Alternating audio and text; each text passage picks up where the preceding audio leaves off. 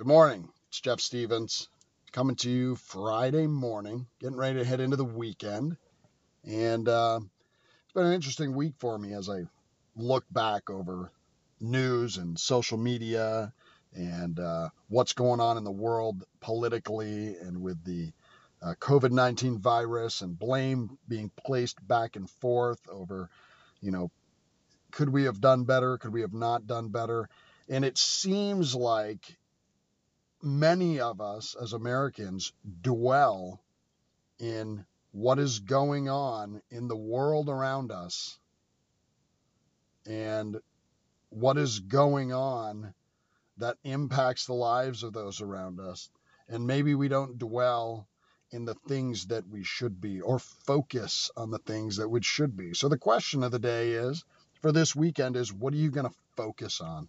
What is your focus going to be? Um, today, what is your focus going to be for your family, and uh, how is that going to change you? So I want to read to you this morning out of Philippians. So Paul's writing this letter to Philippi in the fourth chapter. I really like the way he starts this out, because he starts it out as a real exhortation. Therefore, my beloved brethren, whom I long to see, my joy and crown. You know, he's he's really happy to be writing this thing. You know, and he talks about these two women who's in harmony with the Lord, with, you know, true companions. Uh, he, he really, he loves these people.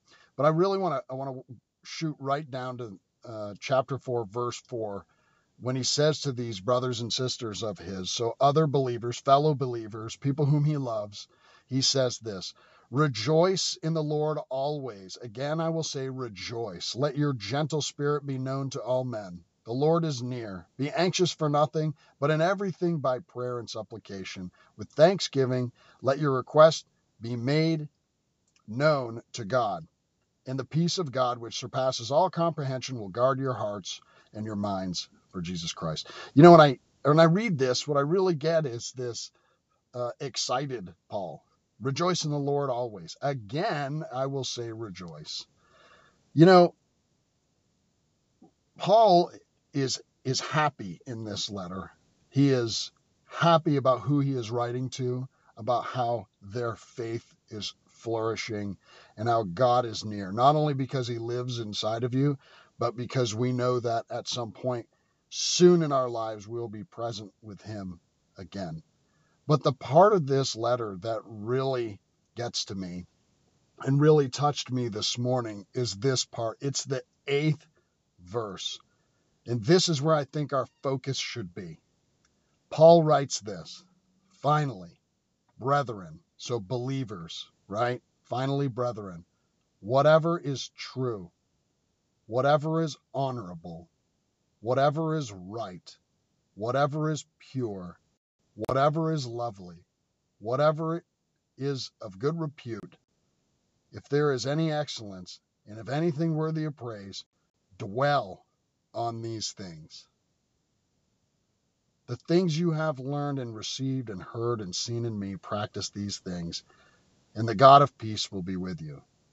You know, here it is really. What do we dwell on? What do we focus on? Here's the thing. We are made in the image of God. We are made to have fellowship with God. We are the Imago Dei. This image that he made us in, these things Paul is talking about that we should dwell in, we should be dwelling on what is right. We should be dwelling on, focusing on what is pure. We should be looking at things that are lovely and enjoying them and finding joy in them. We should be enjoying the things that are good, things that are excellent and worthy of praise.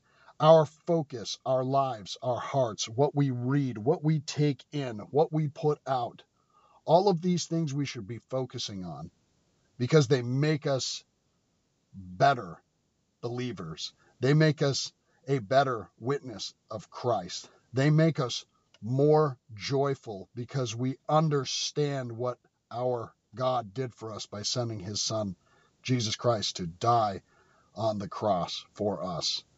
So my encouragement for you this weekend is that we do that, is that we remember what Paul is saying here to us, that we focus, that we dwell, that we spend time in these things. So spend time in the Word of God. Remember what he did for you. Remember what he did for us, and dwell in that. Let it overwhelm you. That's what it means to dwell. It means we don't dwell in things that drag us down. Even if things in our life are not perfect or well, or we're hungry or poor or sick, or we live in a part of the world where, you know, Christians are are downtrodden. You know, when I read things like Bonhoeffer, who, you know, living in uh, the midst of communism, still focused on joy. He knew what his mission was. Well, for us, especially us here in the United States, no matter how bad it gets, we still have things pretty good. We should be focusing on what is good, what is joyful. We are made in his image. We are made so that we can be joyful. So do that this weekend. Spend time with your family. Spend time in the Word of God. And remember why you were made. And very importantly this weekend, focus. Focus on what is good. So have a blessed weekend.